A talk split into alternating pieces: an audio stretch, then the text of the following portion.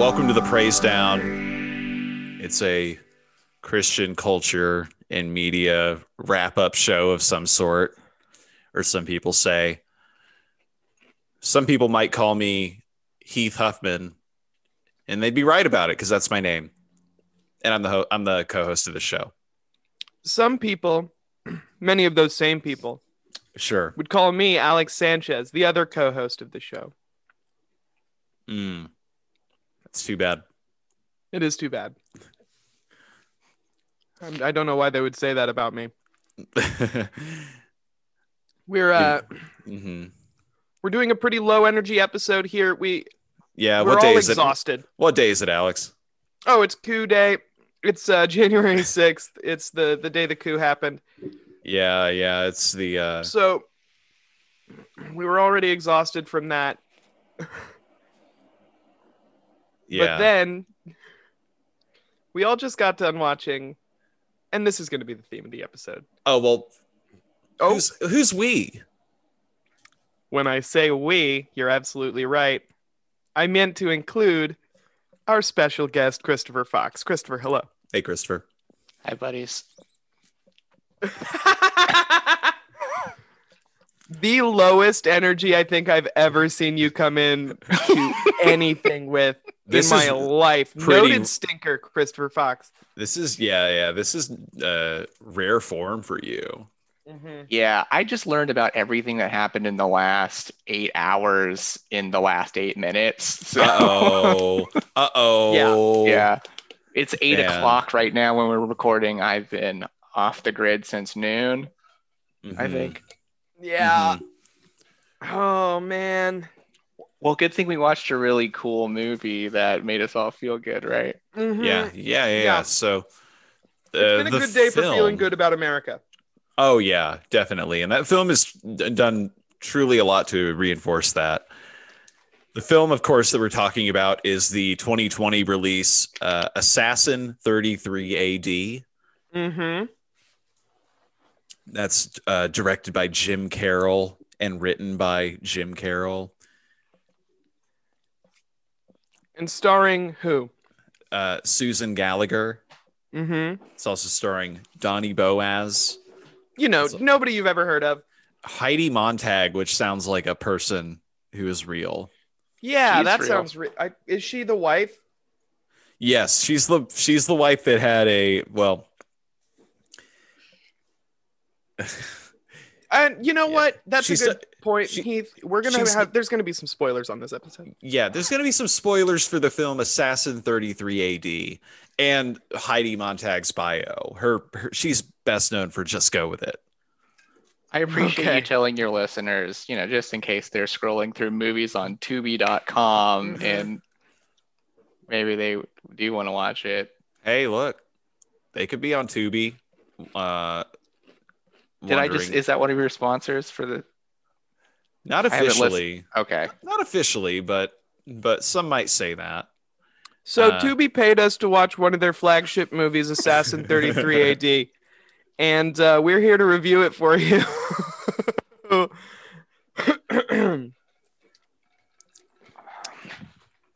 Len, let me find the real quick. Let me find. Okay. Well, before what I was about to do, I'm on Jim Carroll, the director and writer's IMDb bio. He's known for... Because this feels like a sort of an auteur piece, and we want to find out what his deal is. Truly, yeah, it's pretty buck.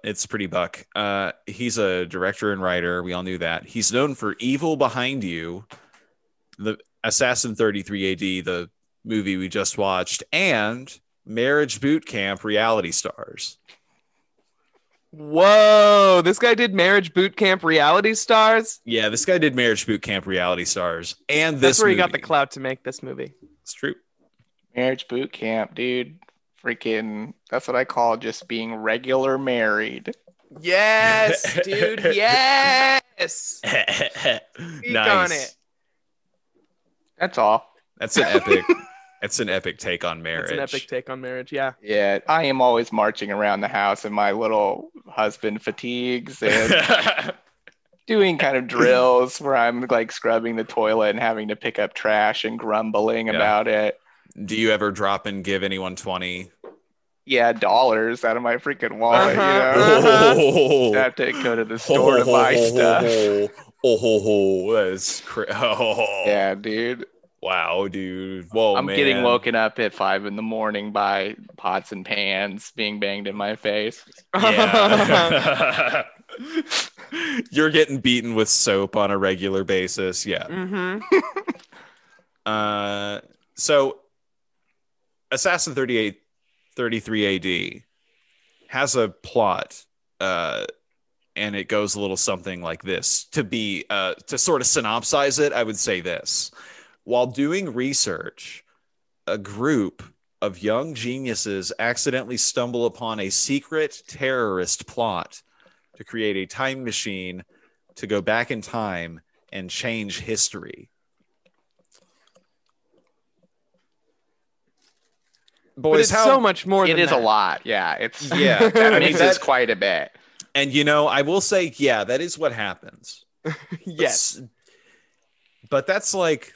I don't know. That's kind of like saying Jurassic Park is a bunch of people going to a theme park and it doesn't go how they planned, you know? Yeah. A lot of shit happens in this fucking movie. You know how people say that movies are dense or a book is a dense read? You almost need like another descriptor for a movie like this. And I think that we can call this a certified thick movie. It's thick. It's dense. And it's because they spend all their time on exposition. Yeah. That's true. And they don't even really do any of those like West Wing. Like they have a small set. They only have there's like 4 sets or 5 sets really. It's literally Christian Primer. Mm-hmm. Yeah. Wow. It's Christian Primer, and therefore it's like. It's this movie, I think we should say right off top, is mad fascist. This is like Bush era shit. Oh my god. Yeah. It came out in 2020. And it's like if the left behind books were more racist. The villains of the piece are a cell of Muslim terrorists who want to go back in time, who've hired a bunch of... I have to go back and talk about the leader of the terrorist cell, who is... For the first descriptor they use is the world's most famous refugee. To describe him. And he's the leader of an international terrorist cell that has hired a team of a very carefully multiracial team of scientists. But also kind of, it's also kind of a company, right? The terrorist cell are they separate? Because they like he was running a company and giving guys bonuses and stuff all day long. Yeah, it was called Comet Pizza. Okay. All right. All right. So the guys who did Pizzagate hired a team of scientists to go back in time. They weren't telling the scientists what it was for, but it was for, as it was revealed in a scene I'm realizing that never comes up again. The way they find out that they're terrorists is that they see the CEO of this company. They like hack into his mainframe and see him video chatting with a guy who just looks like Osama bin Laden. Yeah, that's true. And that's kind of just like all the indication you get that this is like bad guys talking. You know, it's kind of weird. It doesn't really like... It kind of... forces you to like, it kind of begs you to use your prejudices to like fill in the blanks on like the emotional weight of what's going on. Crazy thing about that, huh? So let's just like keep it tight, but like, what are the beats of the movie? The first thing that happens is like,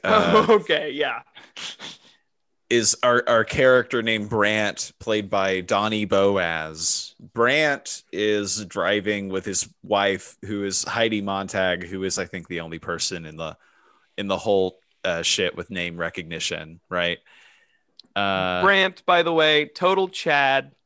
Yeah. But he's got like a wet, himbo. Sad eyes and a wet, sad mouth. Yeah, his eyes and mouth are always crying, and he looks like Solid Snake, we remarked. Mm-hmm. Yeah. He's like if Chris Kyle was also Solid Snake. That's his sort of, but also mixed with Underdog, the cartoon character, or no, Droopy Dog or whatever. Who's that? Eeyore. He's like a kind of Dog, Eeyore energy though. He is just like a mopey wet guy. You're right, Alex. So our mopey wet hunk is in a van with his hot wife, Heidi Montag, and their two Aryan children. Has an English accent, Heidi Montag's character. She's British, I forgot.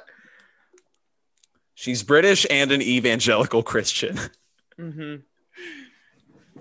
Two things you and see going together. And a smoke show normally. Like everybody else in the... this is a movie about hotties. First and foremost, movie's hotties definitely.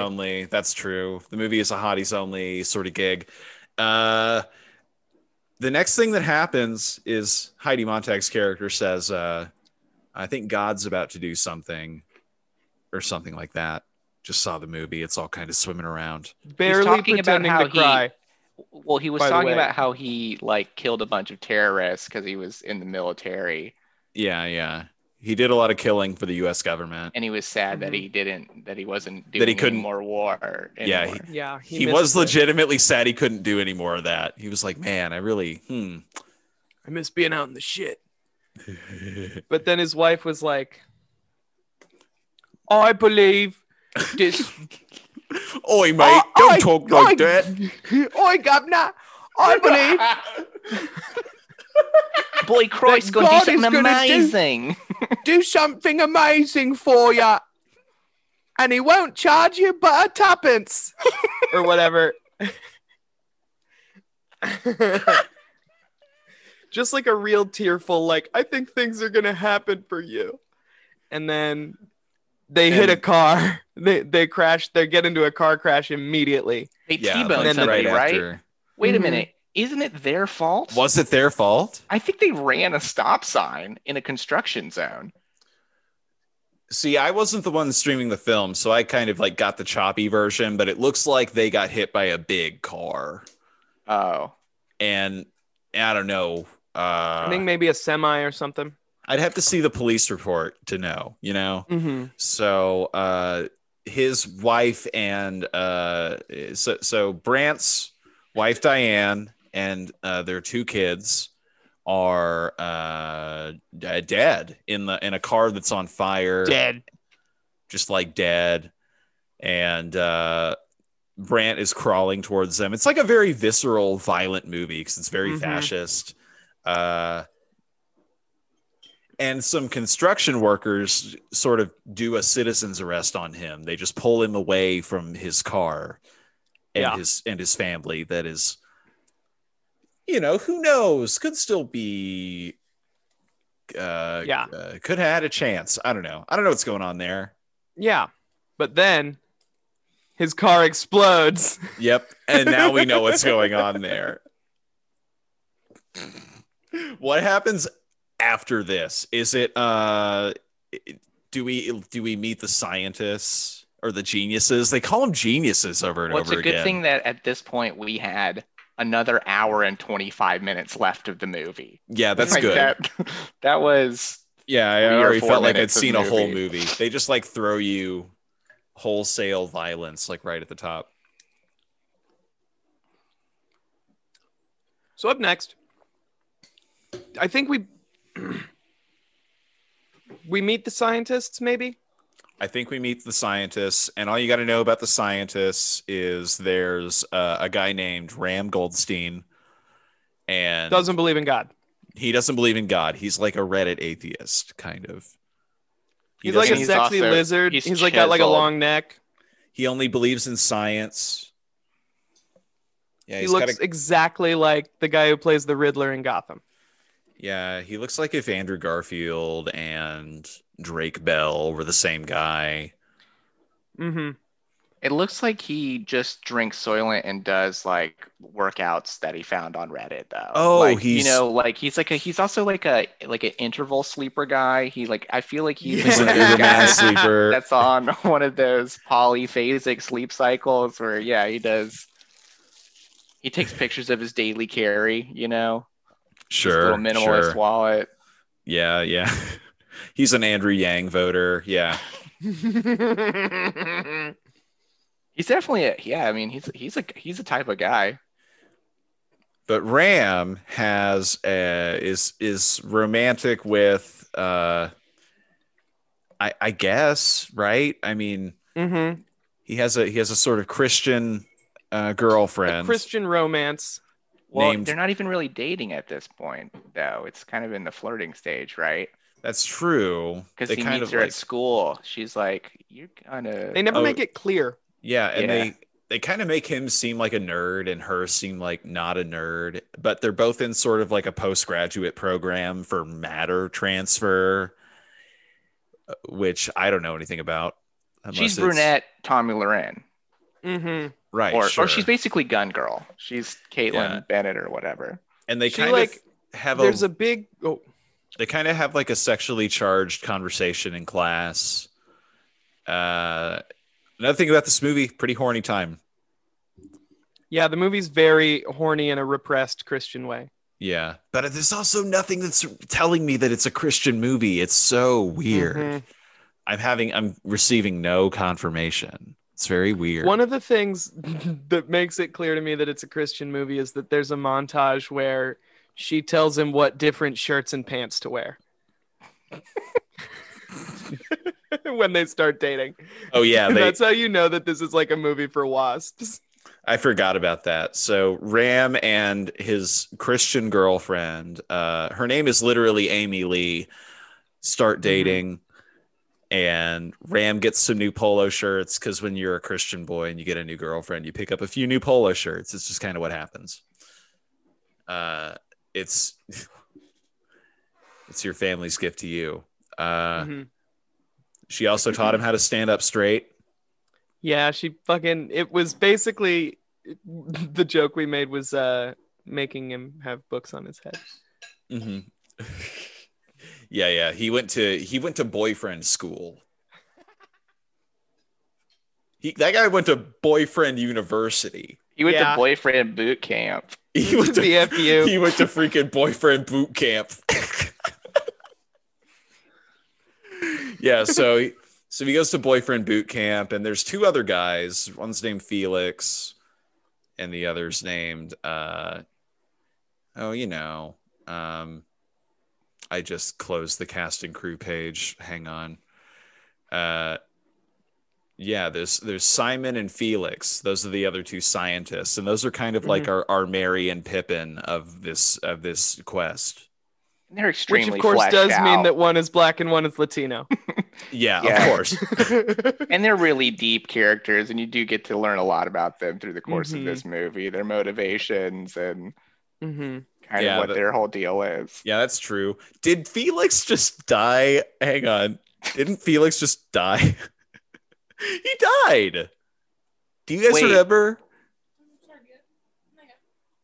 I can't. There's so many things that happened in that movie. So many people. I remember. There's so many people died over and over again in the movie too. It's a time travel movie, and they do a lot of loops, and people die all the time. It's unclear when stuff happens. We'd all have to watch it again, and why would we? It's truly it's got a lot of weird stuff going for it, like the fact that it is not a good movie, but also it's so high concept. It's just I've never like seen a bad movie be simultaneously so unapproachable. It really is the best of both worlds. Yeah. Something. It's so ambitious. And the person who made it is so dumb. It's just like alternate timeline, like alt comedy, but like with those little black goatees in an eye patch. Yep. Yeah. It's like if the Sistine Chapel was done in like crayons. Yeah, it sucks, dude. Have we checked to make sure that what's the director's name? Jim Carrey, I believe. Is that or Jim Carroll? Are we sure that's not like a stage name for Sam Hyde or something? A pen name. I don't know, man. This movie is really like, weird. Comics would make, yeah. It's a real crazy movie. Well, we'll again, talk more about. So racist. Yeah. What Felix is sort of the oops, this isn't where I parked my car. Sort of comic relief character. And Simon is also kind of that, but he's also the only black character with a large speaking part. So he has to do some other things that are pretty embarrassing too. You know how it is. Felix, yeah, by the way, dork. He looks like Fez from That 70s Show. And it sucks. He's got that hair, the same hair as Fez from That 70s Show. And he they gave him like a real, it's clearly a guy doing a funny voice. I don't like it. Yeah. And this is also how racist the movie is too. Like Simon is supposed to be a genius, right? Like these are all like supposed to be smart scientist people, but they do make him act like he's like never even used a computer before. He's always like incredulous about all the technology in the movie. He's like Kel Mitchell and Good Burger level down. Yeah. Yeah. There's also they also direct the actor Lamar Usher is the guy's name. I feel like there was a scene where they directed him to talk like more Chris Tucker like or something. Do you guys remember that scene? He was like really delivering, like doing a voice, really delivering humor was kind of the vibe of the thing or whatever. And they were like, I don't know. It was awkward. He literally says a line from the first Rush Hour movie. Like what? Are you kidding? It's like, are you talking English to me or something? It's like, or what's that line? But he said it to Jesus. Oh, okay. We're skipping ahead. Sorry. We're time travel. Spoilers. Okay, well, you know what? This is a time travel movie, so it's impossible to skip ahead. So we could talk about any of this at any time. So I do want to talk a little bit more about Felix, who is played by Cesar de la Torre or De La Torre. Just nobody anybody's heard of course. Yeah. So Felix, like he's time traveling. They're all time traveling. You know, they got Apple watches on that let him do it. Yeah. They got time watches. You've probably seen this concept before. So Felix time travels back to the lab where the villain and CEO and the terrorist leader, this is a crazy movie, Ahmed. One guy looks like George Lopez. Yeah, he's the bad guy. He looks like George Lopez. And he wears a tactical vest at one point. It's crazy. Anyway, he apprehends Felix and they get in the time machine together. And then they go to the future and Ahmed says, and it's beautiful. It's like a beautiful garden. It's like the garden of Versailles or the maze in The Shining or something. And the sun's out and stuff. And Ahmed says, "Oh, we must have gotten rid of all of the filthy Christians." Oh yeah. And then they time travel again, and everything's polluted and terrible. And it's kind of like that scene in The Matrix where Morpheus is like, this is what the world looks like now or whatever, right?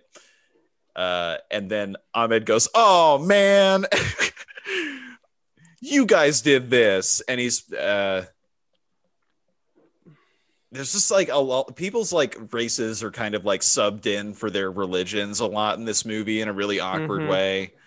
But so he's talking to the Latino scientist character Felix, and he's like, you guys did this. And he's like, I don't know what you guys means. He's like, so I know what you guys means. and then Ahmed time travels back to the lab, and Felix can't and dies there because he can't breathe the air. It's really kind of a dark movie. He that's like he doesn't show up again. That happens like in the middle of the movie and he just doesn't show up another time. Wait, yeah, he does. Yeah, he does. Wait. This time travel movie's got me fucking lost in the sauce, you know. Because okay, I'm gonna jump ahead really far ahead. When they go to save the guy's wife, I remembered this scene. This is the only way I can remember this movie. It's just in fucking blur, like just like a visions. But like they go to save the guy's wife. He impersonates the traffic guy to go in the future or in the past. All right, let's save the guy's wife from getting in the accident. Let's use some names. Ram dresses up as a traffic guy. Dresses up as a traffic guy to save Brandt. To save Brandt's wife, Diane. Diane from Ram's wife. Oh, God. Brandt's wife. But Simon. Simon is there, and then Felix is laying on Simon's like chest after Ram and Gun Girl. What's her name? Oh, Amy Lee. Amy Lee. They're making out pretty hot and heavy, and then like Felix like lays his head on Simon's chest, and Simon's like. It's like this, like they had to get some homophobia in there too. Yeah, they forgot they didn't fill a quota. Yeah. They're like, oh wait, we can.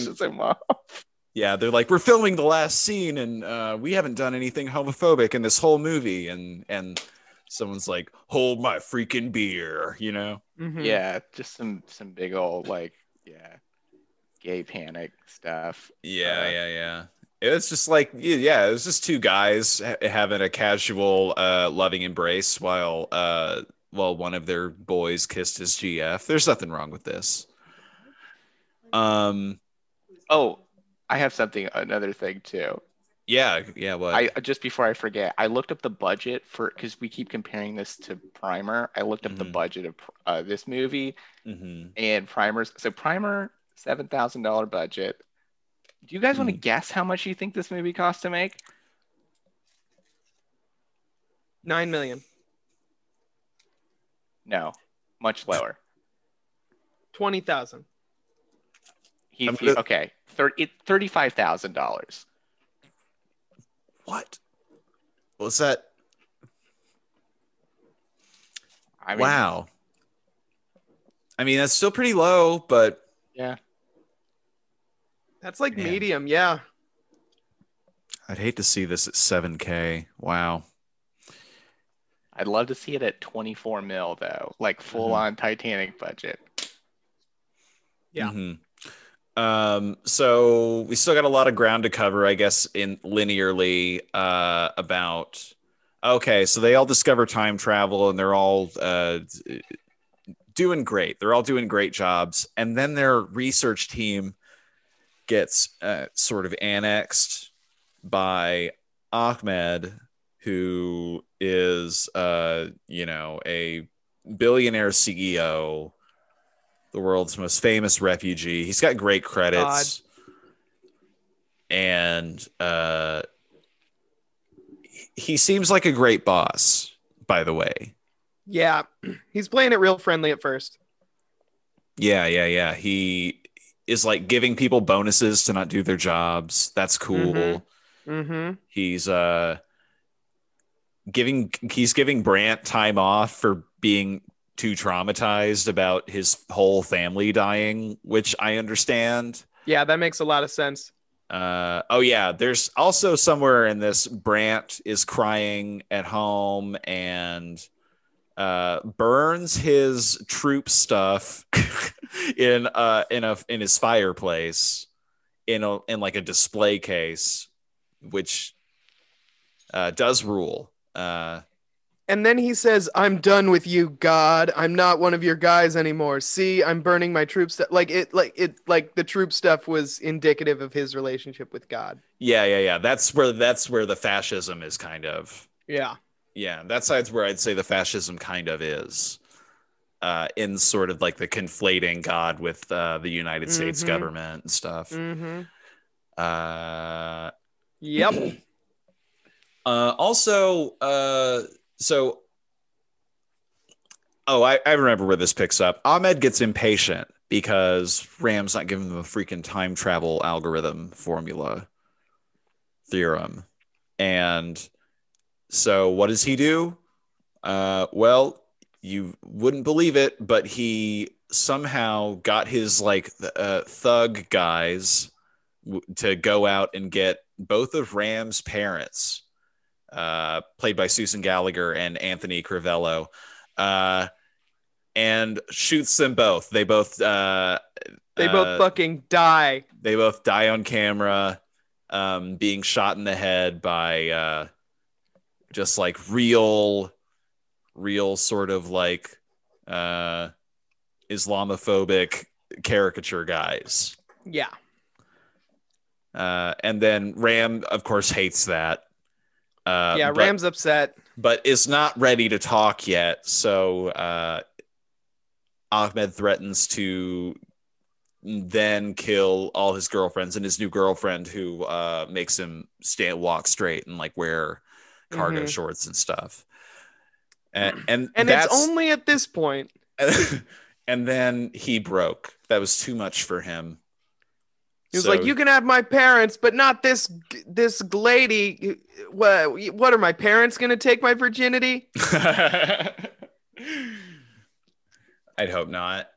So he gives Ahmed the time travel formula, and then they go back in time. And what do you think happens next? Well, I'll tell you what happens next. Fox, what do you think happens next? I am lost. Honestly, I don't. Yeah. This is where they kill Jesus. Yep. Yeah, this is where they go back in time. God, isn't that incredible that this movie, there is a scene where a guy shoots Jesus in the head, and I couldn't remember when. Honestly, it's like it's not even the most interesting thing that happens in the movie. Jesus getting like headshotted is like the fourth or fifth most important part of the movie. We shouldn't gloss over it, though. Yeah, in this scene, it rocks. But... the first thing that happens is the troops go back, led by our friend Brandt, whose wife is dead, and Brandt.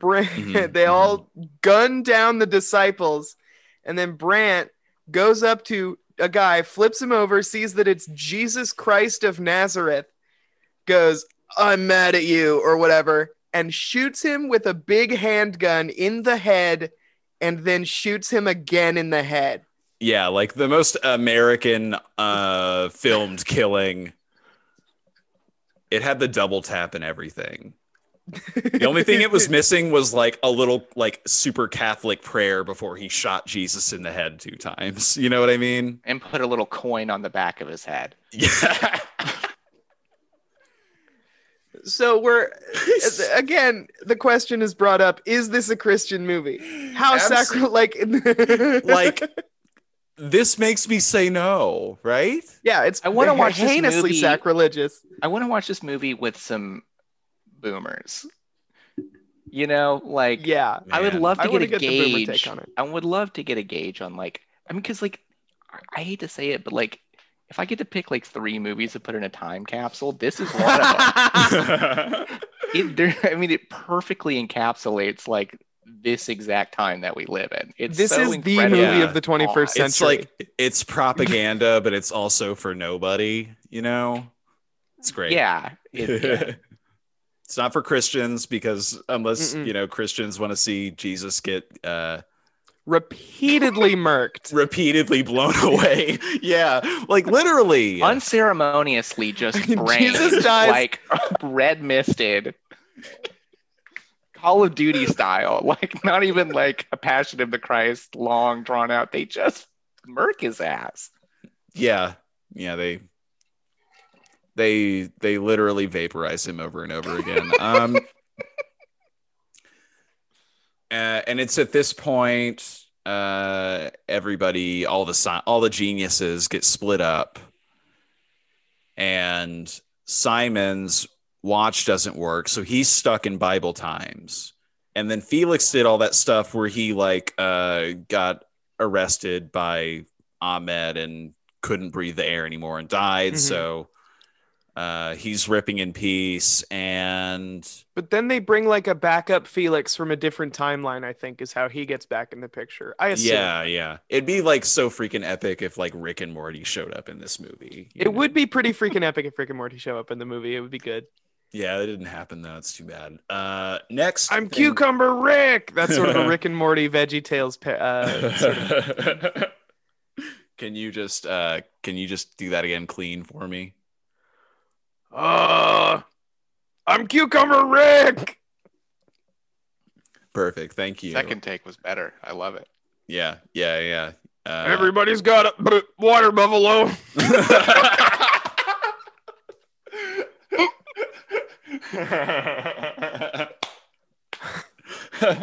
Morty, where's my hairbrush?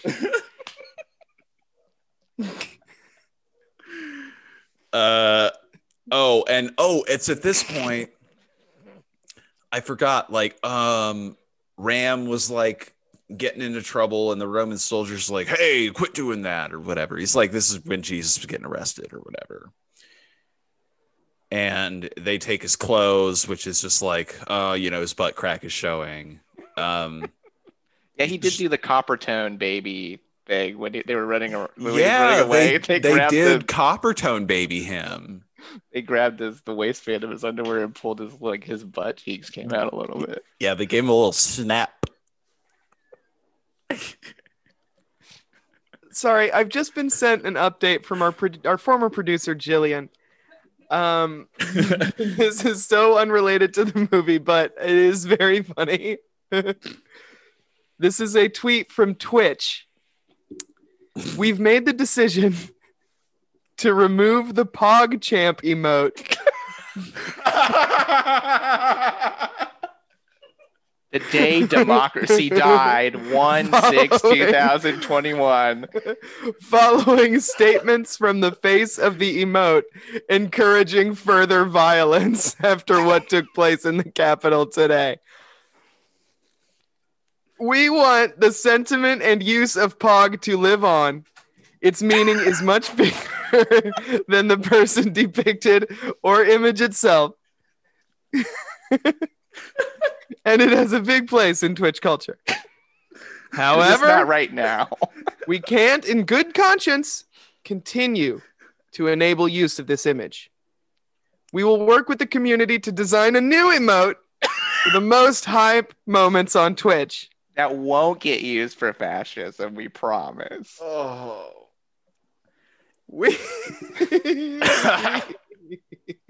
Are they taking design ideas? Can we submit cool or Chill James? Oh, we should submit Chill James. We should submit Chill James. Real praise heads will know Chill James from the Discord. He's good. And you can learn more about that in a little bit. Mm-hmm. At this point, everybody's kind of lost in Bible times. More or less. Amy Lee got shot in the stomach by a gun. So that's her deal. She's just wounded now. That's kind of what she does the rest of the movie. And then Simon travels freaking time after sticking just like a stick that he found into his watch. Mm-hmm. Yeah. Proving himself to be the smartest one because he can fix his watch with a fucking stick. Yeah. Yeah. He learned the right science to do that. So he meets Jesus and then sort of just like talks about all the movies he's seen Jesus in. He's just like real. He's like a pop culture movie podcast guy of some kind. He's like, oh, damn. Do you really want to like get whipped so hard your skin flies off or whatever? Like in that one movie. Oh, wait. Oh, you don't have movies in this time. And then Jesus, who I'd like to point out is like, I would say one of the more irresponsibly sexy on-screen Jesuses. Yeah, they gave him blue eyes that I think might have even been contacts. I think that actor might have brown eyes, and they gave him blue contacts. Yeah, he's played by Jason Castro, and he was on American Idol, I'm pretty sure. What? Wow. Yeah, he was on and American. They didn't let him sing? Yeah, they didn't let him sing. Yeah, he was on American Idol season. Man, how come everything's so hard to find? He was on American Idol. What do you want from me? And he was talking about how, like, oh, I thought Simon was going to talk Jesus out of doing it. He's like, you're right. This sucks. I'm gonna go home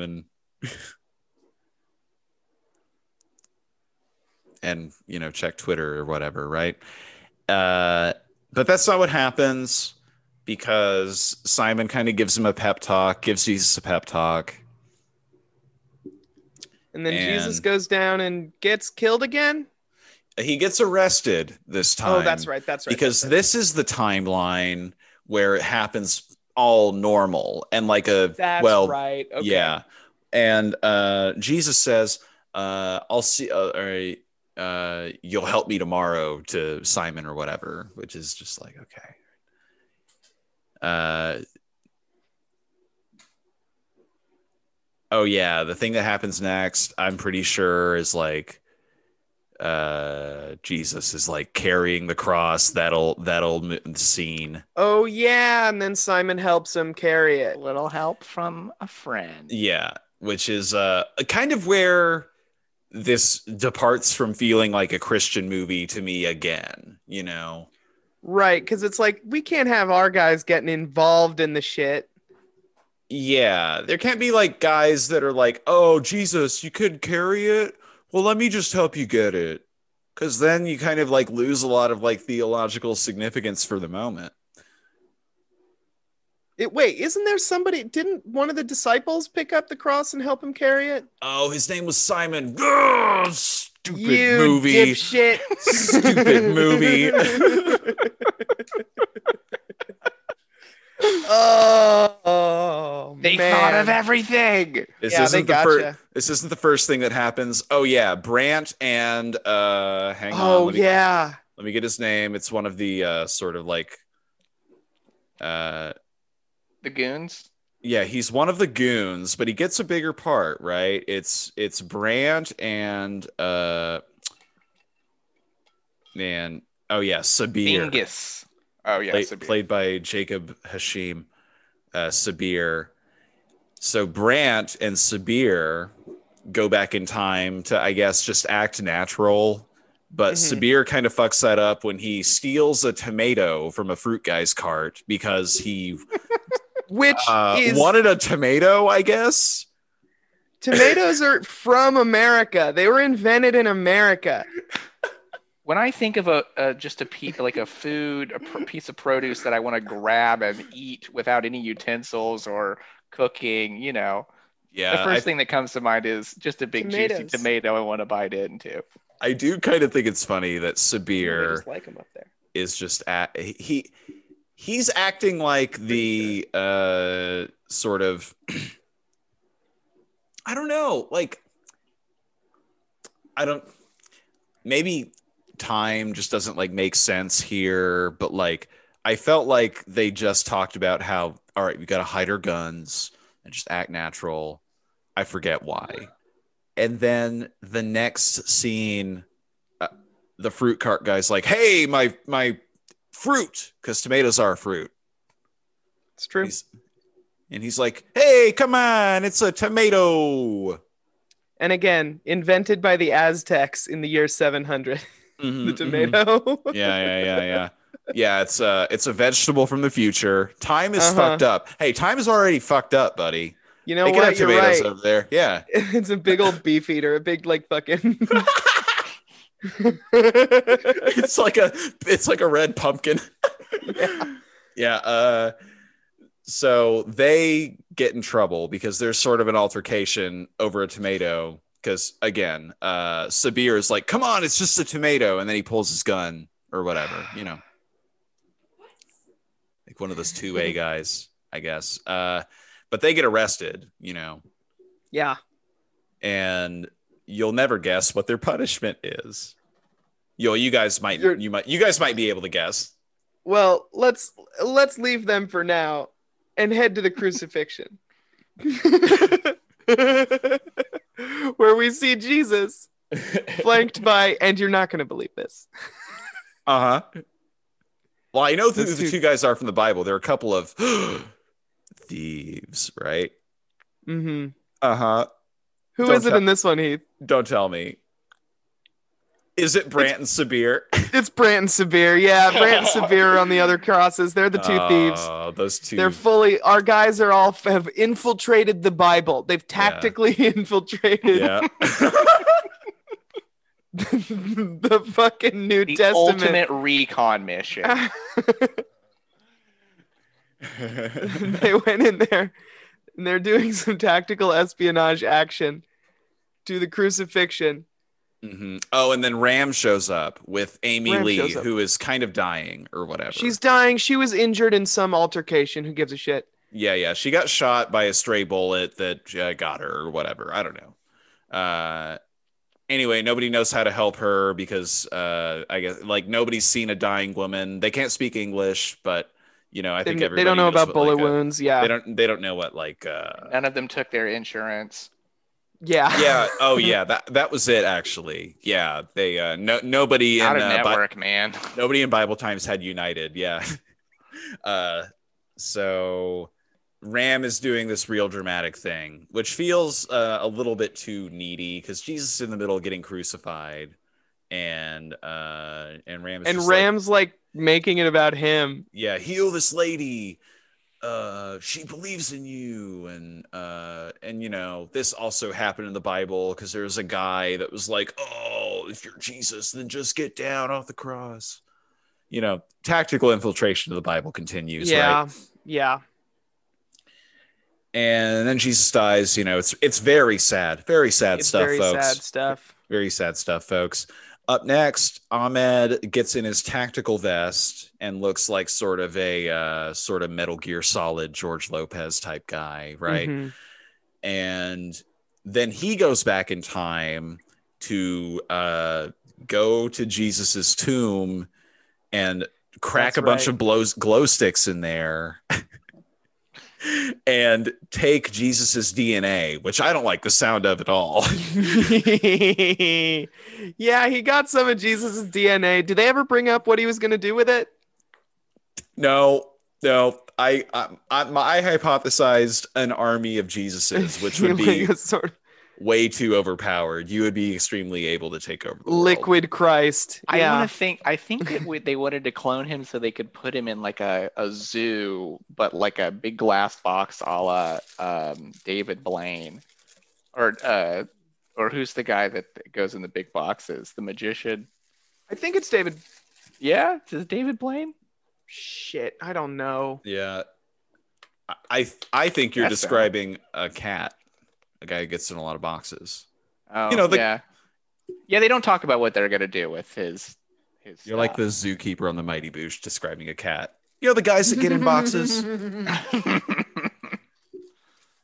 Anyway, go on, Heath. What's coming up? Oh yeah, so Ahmed cracks a bunch of glow sticks in Jesus' tomb, and then he time travels away. And this kind of happens off camera, and Ram sees it. He's like, those are time travel particles. Yeah. And they thought he took Jesus. And so they went in there, and Jesus like folded his clothes up or whatever, just like in the Bible. Mm-hmm. And then Jesus appeared to Amy Lee. And Jesus was just like, sort of just like talking to her, saying, hey, what's up? You know, they were exchanging like socials and stuff, and then Amy Lee dies. Mm-hmm. And then she's so like unquestionably... did we go over that Jesus forgives Brandt for double doming him in the skull with two bullets, right? One after the other. Oh, I forgot to dig into this a bit more, as it turns out. Yeah, so we're gonna step back. Brandt's on the cross. Sabir's on the other cross, and Brandt says, Jesus, I'm sorry for totally, you know, John Wicking your whole shit. Yeah. Sorry about the no scoping, Jesus. Jesus was like, well, you had host advantage. It's not fair. I was lagging.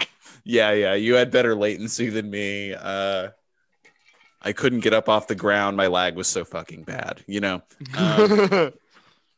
And so Jesus is like, God, forgive Brandt.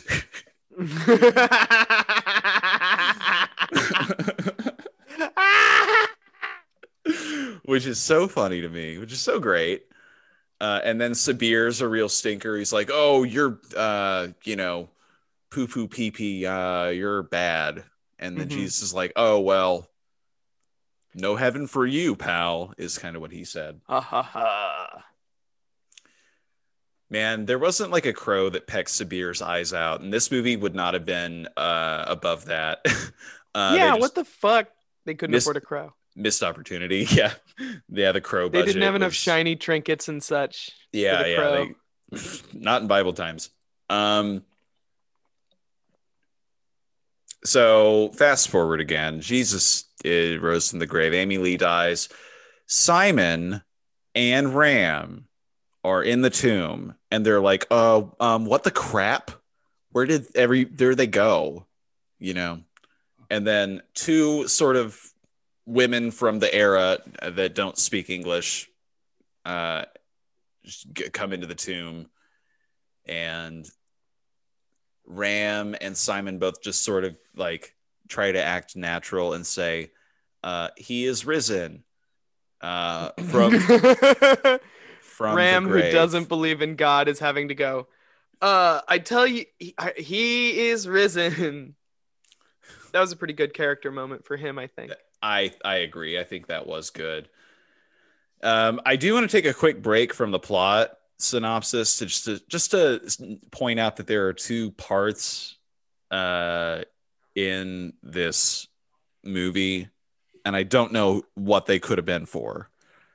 Mutant number 1 and mutant number 2. Who are those parts? Who are those people? Are there mutants in like the future, the fucked up future, maybe? I didn't see any. I didn't see any mutants. Everything looked dead. I don't know. Right. Yeah. It's so there are two mutant parts in here.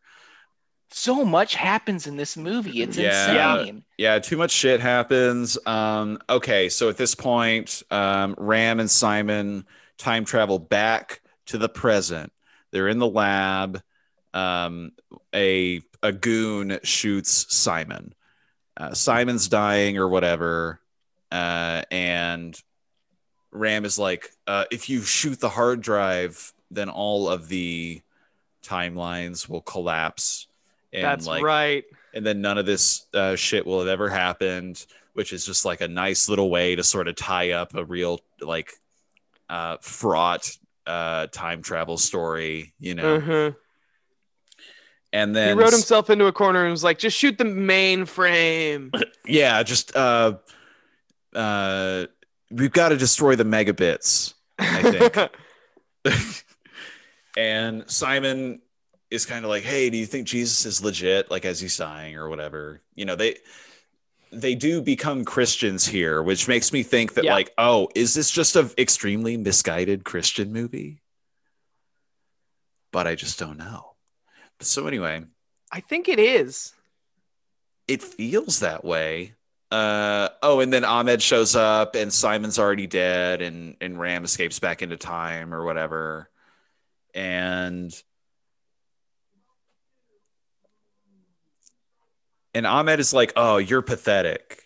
He says, you're pathetic to Simon's dead body, and then shoots it a couple of times. And spits on him. And spits on him. Oh, yeah. What was I forgetting? Spits on him. Spits on him. Just like crazy. Just like every brown guy in this movie is just such a brutal. A real villain, yeah. Like Islamophobic caricature. It's really something to see. Ram travels back in time to the part where the guys are about to shoot his mom and dad, and then he shoots them instead. His dad already has a knife for some reason. They let him keep it. We noticed. And then they go and start trying to help finish the movie as well. The dad also gets a gun. That's good. Yeah, sure. It's great. And then they all meet in an office, and then Brandt and Ram talk. Yeah, okay. And Ram is like, in the future, you're going to kill Jesus, which I know is in the past, but it's like... I haven't forgiven you for killing my girlfriend and my parents, even though this version of you didn't do that. Yeah, it was a real sort of scene that made a ton of sense. And Brandt is like, please kill me. Please, I want to see my family in heaven. I just want to die. Please shoot me. Yeah, some real sad, wet hunk stuff. Yeah. This guy's really acting, by the way. He's acting hard. Mm-hmm. And Ram says, I forgive you for killing my girlfriend, who is kind of not really my girlfriend. We just started dating, and also kind of not really because of the time travel. But still, I forgive you. And then Ahmed and his guys show up, and Ram's like, don't move or I'll shoot Brandt. You guys remember that? Yeah. Like, oh, turn tail real fast. Don't move or I'm going to shoot Brandt. Okay. I forgive you, but... Yeah. They called his bluff. Mm-hmm. Dude, mm-hmm. They were like, well, that guy's not even part of our stuff, man. We don't care. Yeah, yeah. And so then they're kind of like...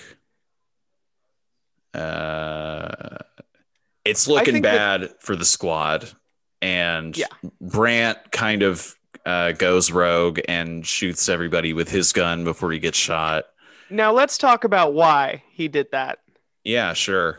And it's because Ram heard the voice of Brandt's dead wife in his head and said to be a hero. Yep. Which had been something that his wife, I guess, had said to him at some point. A miracle. So it was a miracle. It was sort of a miracle where he heard a ghost lady say that, and it made Brandt do a murder-suicide. The moral of the story is, if you hear a voice in your head that says, be a hero, go ahead and open fire, because it's probably God. Yeah. Go ahead and shoot your gun at everybody in the room. I will say that I do not endorse that. That I did pick up on the movie saying that that's probably a good idea to do, which I disagree with personally. Cowards.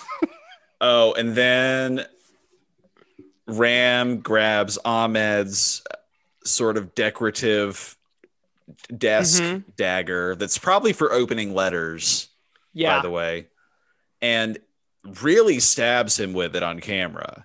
One time for 30 full seconds. Yeah, it's like the longest. You hear it. It's horrible. Yeah, you watch Ahmed's soul leave his body on camera. This movie really has a strange complex about... and then Ram dies. It's sad. But then a security guard says, hey, guys, you guys might want to see this. It's the only line this guy gets. Yeah, and he milks it. He nails it. Yeah. He's like, guys. Yeah. It's at 53 minutes, and it's so good that it's the only timestamp I wrote down in my notes. 53:39, in case anybody's curious. Guys, you might want to see this. And it's such an abrupt and it's Ram transition. Who's alive, and then Ram who's dead disappears in magic particles. But they're science particles. Use your imagination. And the timeline is collapsed and all is well. Yeah, everything's totally ruined. Oh, and then this is the thing where Ram gets to be a construction guy and save Brandt's family from getting hit by the big car by going back in time and getting hit with the car. Okay, but before that, they build the stakes for it. By making him become paralyzed from the neck down by the gunshots They didn't kill him. The gunshots didn't kill him. He was just paralyzed from the neck down. And there's a scene of him in a, like a the bullets hit him in the ass. Like, a full like setup with his head in the thing, and he's going, "My God." The most fucking Elephant Man shit in this whole movie. You made me a hero to them, but what do I get? And then the next scene is Ram going back in time to save his wife so that none of that ever happened to him and none of he didn't have to go through any of that trauma and growth. Yeah, just which is exactly what I wish would happen. Again. Yeah. Just totally God as vending machine shit. Yeah, I wish I could erase all my trauma and growth so I could sort of just like be ooh. I would be so much funnier. Yeah. Yeah, it's too bad. Yeah. So that's just kind of like what happened. I would say that What do we want to say to like put a bow on this? Because it's been January 6th, 2021 today. And the people listening to this in the future will be like, oh, say no more, fam. You know? Mm-hmm. So let's I have one thing. Yeah. It's just three little phrases I wrote down that stuck out to me. Yeah. Number one, combat guys. They do say the phrase "combat guys." I forgot about them. To reference the truth that these like armed private militia guys, they're just called combat guys. Yeah, that's Felix's line. I think that's Felix's line, right? He's like, "Who are these combat guys?" The other one is ultimate jihad, which is fed to what's his name, Ahmed, by just this Osama bin Laden looking guy over an iPad, like Skype call. And then the third one is sticks in our guys. Oh yeah, when they stabbed all the guys with sticks. And these are literally direct quotes of the movie, like sticks in our guys. Oh, they put sticks in our guys. Yeah, they stabbed some guys with sticks. So they put sticks in our guys. That's kind of what I've taken away from the movie. Yeah, it's deeply stupid. I would say, man, I was like so checked out for a while. I thought the first half of the movie was like slow, but man, that second half, when they start time traveling, stuff really gets so much wilder. And the thing I'm struggling with is, do I recommend that people watch this movie? Because I think that's the question that we have to answer. Is it enough that we did it, or should people see this? I can't speak on behalf of the Praisedown, but I think that it's worth a watch. Yeah, I would say that like the CWs on this are like lots of violence, suicide stuff, lots of like Islamophobia stuff. But general racism, general like evangelical but is it ? Racism. But if you're good to weather all of that, then I think that you it's an experience. It's the movie of the 21st century. Yeah, it's cinematic curia. I mean, it is very like, I don't know. It does a very good job of capturing the moment in time that we live in. I mean, like it's... Yeah. All they need to really do is get James Cameron on the sequel, and then this will be a cultural phenomenon. Yeah. There's a lot of like suspect stuff about this movie throughout the whole thing. What I did forget to mention, the main character, the protagonist of the film, I guess. Well, one of them. There's not really a main protagonist. There's kind of dual ones, but Ram talks. He actually defends Hitler. Yeah. In part of the movie, like he says that we shouldn't go back in time to kill Hitler because they would be a guy worse than Hitler instead. Mm-hmm. Mm-hmm. So, and as everybody knows, that argument has never been refuted. Yeah, come on. it always checks out. That's just simple. Yeah, the sequel is when they go back in time to save Hitler from getting killed by another group of time travelers. Because what if there's a worse one? Yeah. The devil, anyway, you know. The movie sucks shit for sure, but it is, movie sucks. It is interesting. It sucks shit in a way that is, it plays by its own rules, which I think is what kind of, I don't know. I think it would be fun to watch with friends. I agree. Gather your most sardonic, irony-poisoned friends and watch this movie. Yeah. But as far as like good movies go, you should watch something else. It's an absolute nightmare from start to finish. Yeah. And try not to watch it on a day when there's like a coup going on. Mm-hmm. Yeah. Because, yeah, it's heavy. I mean, it's not even super fun until about halfway through. So be prepared for that also. Mm-hmm. Mm-hmm. I did feel drained after watching it, honestly. Like, in the, yeah. I mean, you know, for whatever that's worth. Okay, here's how we're going to end it. And then we're going to do plugs and say bye. Okay. What's everybody's favorite part of the movie? It can be as big or small as you like.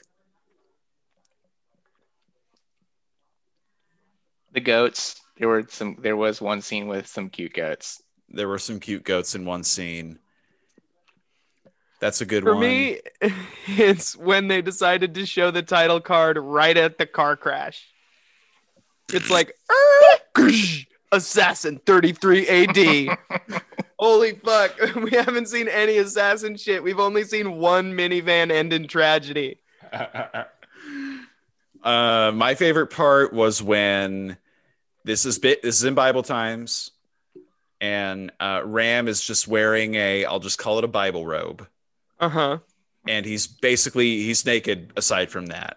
Brandt looks like Solid Snake, and he's armed, and Brandt and Ram run into each other, and Brandt runs away from Ram and drops his gun that he had. Forgot about that. Yeah, he could have just panicked. First day at work. Yeah. Hey, you know, maybe. And then the guards put the watch on the gun, and they send the gun back through time, and we never see the gun again. Is that true? Well, the time gun does come back, but I just. Oh, it does. Yeah, but we can't get on the time gun. We're gonna be here for another hour. You're right. We can't talk about the time gun. God, we didn't even touch on the time gun. I forgot what happened to the time gun. So, listeners, you know, we have to we have to stop recording this podcast. Yeah. Okay. Nope. Okay. Yeah. Okay. We can't say time gun anymore. I want to say thank you to Christopher Fox for being here on the podcast. Yeah, I'm gonna give a more emphatic thank you than that to Christopher Fox for being on the podcast. Thank you to Heath for being God's perfect co-host. Thank you. Thank you to Alex for being the co-host that I deserve. Thank you to Jarvix for our theme song. And thank you to Cameron Brewer for our outro song, Holy Ghost Riding the Whip. I don't know what segment tag we'll use on this. It's a tune. It's a tune. Mm-hmm. And a walk. A movie's a tune for your eyes and ears. So thank you to Wampus for our Toon Talk stinger. Yes, we got there. Finally, we should plug. Christopher, do you want to plug any of your social media or anything you're doing online? The last time you said no. I don't know. I am doubling down. All right. I do want to thank both of you guys for watching this movie. I have been adamant. You've really wanted to watch this one. Yeah. You were right about it. That was payment enough. I don't think I could have done it alone. You can find Christopher Fox farting around in the Discord server. Yep. Which you can join for free. It's true. Just go to the link on our Twitter, which can be found at Twitter.com/thepraisedown or at the Praisedown on Twitter. Oh, but if you do join the Discord, you have to petition to make me a mod. Do not petition to make Fox a mod. Hey, look, if this has been litigated. If Fox becomes a mod, then we start losing control of it. Yeah. So we got to keep control. That's what we're all about, baby. So if you're a new user, then don't do that. Make vote to make us super mods or whatever. Mm-hmm. Mods too. I'm gonna travel back in time and make myself a mod. No. No, I would say no to that if you don't mind. Other places we're at: Instagram at The Praisedown, SoundCloud at soundcloud.com/The Praisedown, on Facebook. I don't advise going there.